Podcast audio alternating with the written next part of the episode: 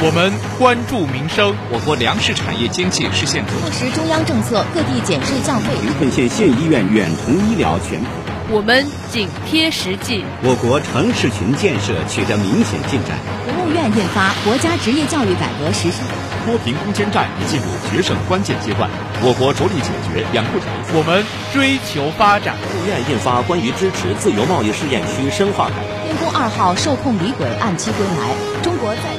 实现中国梦，必须走中国特色。这里是新闻浏览。亲爱的老师们、同学们，欢迎走进本期的新闻浏览。我是杨俊成，我是赵丹琪。在本期新闻浏览中，您将听到：央行宣布全面降准 零点二五 个百分点，释放长期资金约五千亿元；李克强会见古共中央第一书记、古巴国家主席迪亚斯卡内尔；为抑制通胀，瑞典央行加息至十四年来最高水平；土耳其持续打击叙利亚库尔德武装，美表不满，俄院斡旋。首先，请您收听国内部分。央行宣布全面降准 零点二五 个百分点，释放长期资金约五千亿元。新华社十一月二十五日电，中国人民银行二十五日宣布，决定于二零二二年十二月五日降低金融机构存款准备金率 零点二五 个百分点，不含已执行 百分之五 存款准备金率的金融机构。此次降准共计释放长期资金约五千亿元。下调后，金融机构加权平均存款准备金率为 百分之七点八。 人民银行表示，将坚决贯彻落实党的二十大精神，加大稳健货币政策实施力度，着力支持实体经济，不搞大水漫灌，兼顾内外平衡，更好发挥货币政策工具总量和结构双重功能，保持流动性合理充裕，保持货币供应量和社会融资规模同名义经济增速基本匹配，支持重点领域和薄弱环节融资，推动经济实现质的有效提升和量的合理增长。李克强会见古共中央第一书记、古巴国家主席迪亚斯卡内尔。国务院总理李克强十一月二十五日下午在人民大会堂会见来华访问的古共中央第一书记、古巴国家主席迪亚斯卡内尔。李克强指出，前不久召开的中共二十大对全面建设社会主义现代化国家、全面推进中华民族伟大复兴进行了战略部署。在以习近平同志为核心的中共中央领导下，中方愿同古方加强发展战略对接和治国理政经验交流，继续在力所能及范围内向古巴提供帮助和支持，发挥好经贸混委会等合作机制作用，推动双边贸易持续增长，深化农业、基础设施等传统领域合作，积极开拓电子商务、清洁能源等合作新领域，实现互利双赢，欢迎更多古巴特色产品进入中国市场。栗战书会见古共中央第一书记、古巴国家主席迪亚斯卡内尔。新华社十一月二十五日电，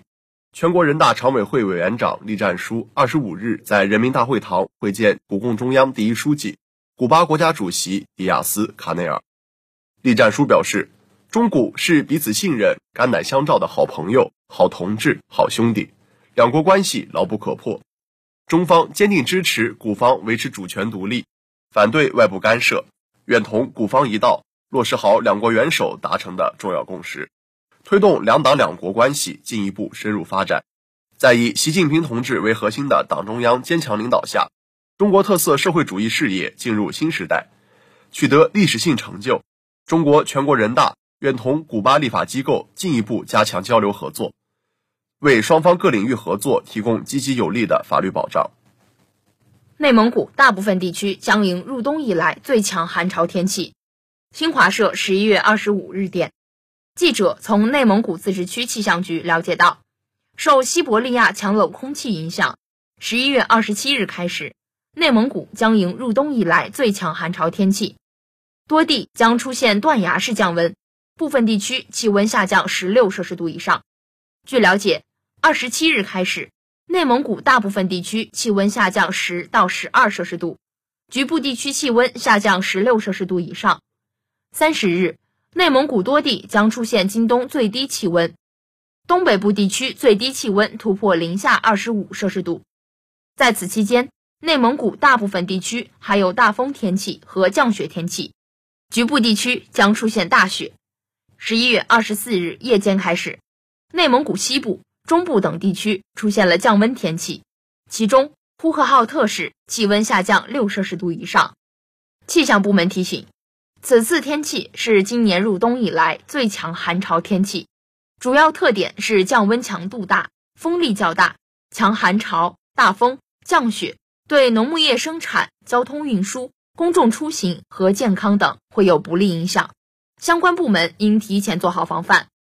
此外，寒潮来袭之前，内蒙古多地为农牧民冬季取暖提供了平价煤，确保农牧民冬季取暖有煤烧、买得起，让农牧民温暖过冬。以上是国内部分新闻，稍后请您收听国际部分。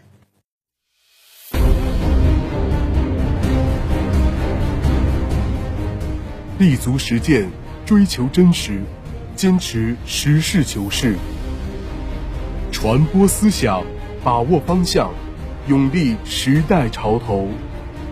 聚焦国内，反映社情民意，放眼寰宇，知晓天下要闻。思想传播，文明传承，价值传递，我们以新闻力量弘扬时代精神。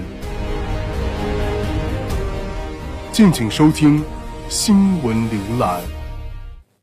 以下是国际部分。为抑制通胀，瑞典央行加息至十四年来最高水平。新华社十一月二十五日电，由于通胀高企，瑞典中央银行二十四日宣布，从本月三十日起，基准利率将上调七十五个基点至 百分之二点五， 为十四年来最高。瑞典央行表示，当前通胀率还不是太高，过高的通胀正在削弱家庭购买力，导致企业和家庭更难以进行财务规划。为抑制通胀，自今年五月起，瑞典央行结束了持续七年多的负利率和零利率政策，将基准利率从零提高至 百分之零点二五， 此后又分别于七月和九月将基准利率再度提高五十个和一百个基点，达到 百分之一点七五。 瑞典中央统计局数据显示，由于食品和燃料价格高企，瑞典十月通胀率达到 百分之十点九， 当月燃料、电力、食品价格同比分别上涨 百分之三十二点七、 百分之二十五点六 和 百分之十七点二。土耳其持续打击叙利亚库尔德武装，美表不满，俄愿斡旋。新华社十一月二十五日电，多家媒体报道，土耳其二十四日继续打击叙利亚库尔德武装，土叙边境局势持续紧张。美国政府二十三日已对土方行动表达不满。俄罗斯方面二十四日说，愿促成土叙不同层级对话。近日来，土叙边境紧张局势持续升级。土耳其战机二十日对伊拉克和叙利亚北部两支库尔德武装发动代号为“找剑”的空袭。这轮空袭被认为是对本月十三日发生在土耳其最大城市伊斯坦布尔爆炸袭击的报复。二十一日，土耳其加济安泰普省东南部边境地区遭来自叙利亚方向的炮弹袭击，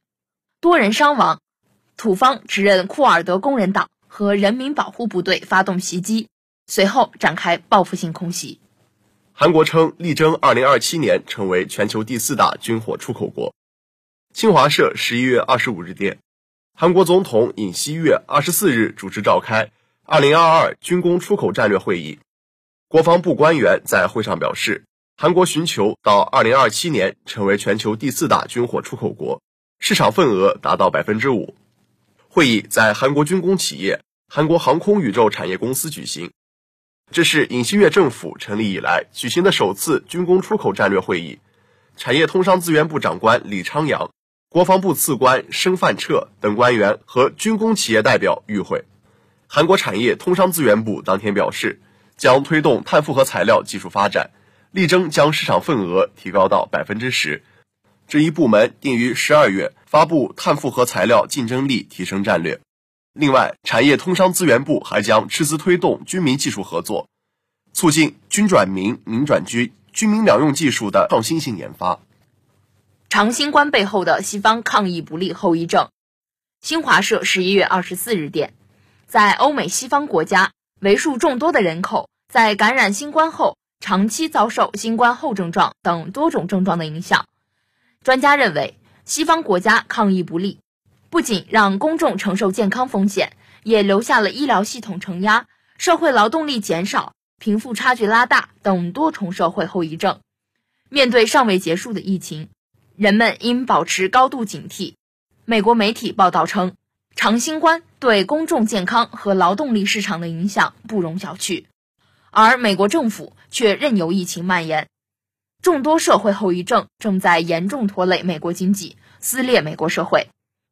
长新冠及其带来的社会问题，再次向人们敲响了新冠疫情对全球威胁远未结束的警钟。信息时代，瞬息万变，我们一直坚守新闻世界。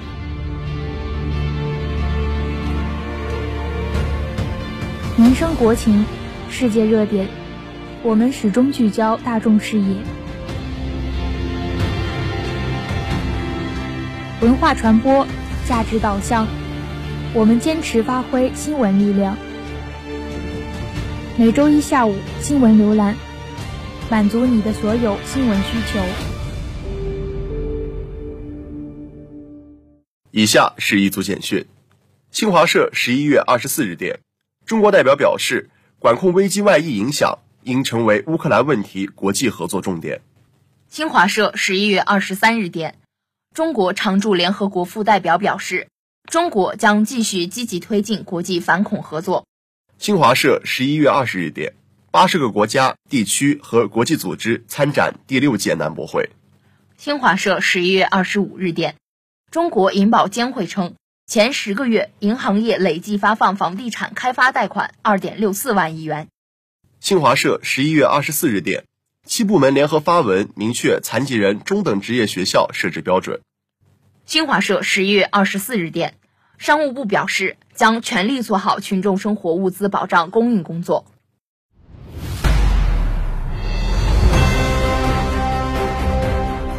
关注最权威的党政要闻，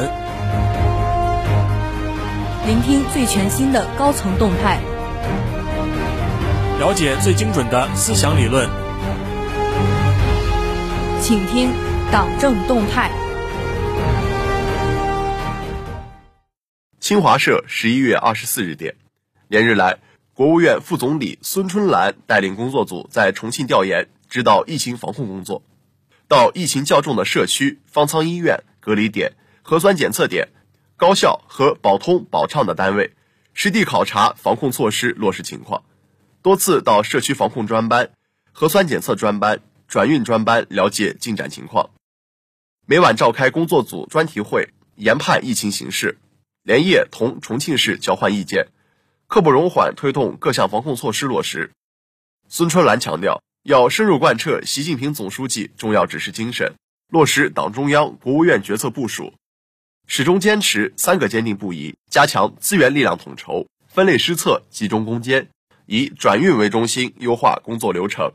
推动采、送、检、报、转、收等环节衔接，协同高效加快四早、四应、四进、日清日结的任务落地见效，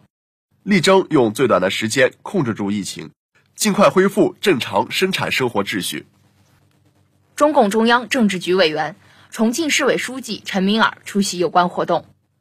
经过各方面共同努力，重庆疫情防控取得阶段性成效，防控工作效率不断提升，全市社会面新发感染者占比从 百分之六十三 下降至 百分之八， 城口、奉节、万盛等六个区县基本实现社会面清零。孙春兰指出，要根据检测结果完善核酸筛查方案，优化转运流程，精简不必要的环节，快检、快报、快转，科学分类收治阳性感染者，妥善组织一老一小的转运收治和隔离工作，精心做好照护救治和人文关怀。要加强现场流调，密接人员应判尽判，资源力量进一步向疫情较重地区倾斜，尽快靶点攻坚，扩大成效。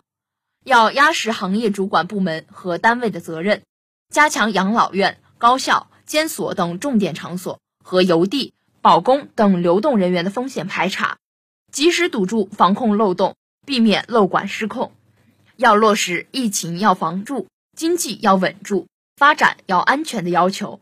做好群众的生活保障和就医服务，加强健康教育和传染病防治法宣传，推动无疫小区建设，群防群控，打好这场疫情攻坚战。大千世界无奇不有，新鲜事情闻所未闻，国内国外妙趣轶事，事事都有不同看点。奇闻轶事带您走进另类新闻事件。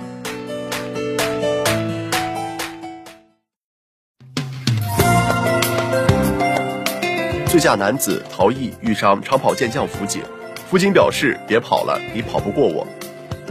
日前，江苏一名男子喝酒驾车遇到交警检查，吓得弃车逃跑，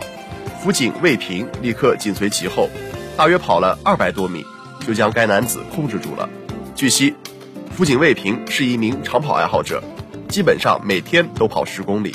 男子涉嫌醉酒后驾驶机动车，目前案件正在处理中。网友评论：何苦跑那两百米？还不是要进局子，还丢了脸面。男子骑车掉沟里，第一反应竟是发朋友圈。十八日晚上七点多，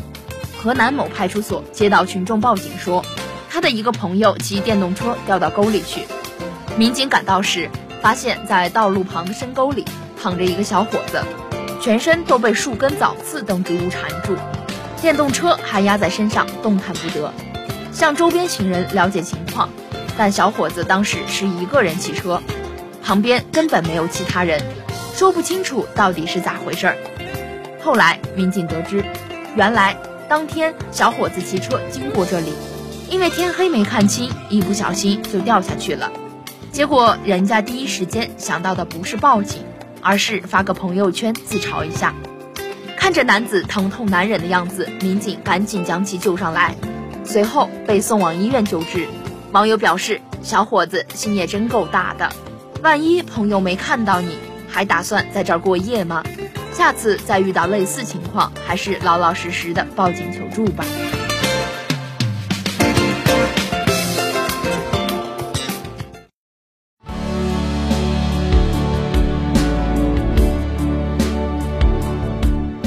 亲爱的老师们、同学们，本期的新闻浏览到这里就全部结束了，衷心感谢您的收听。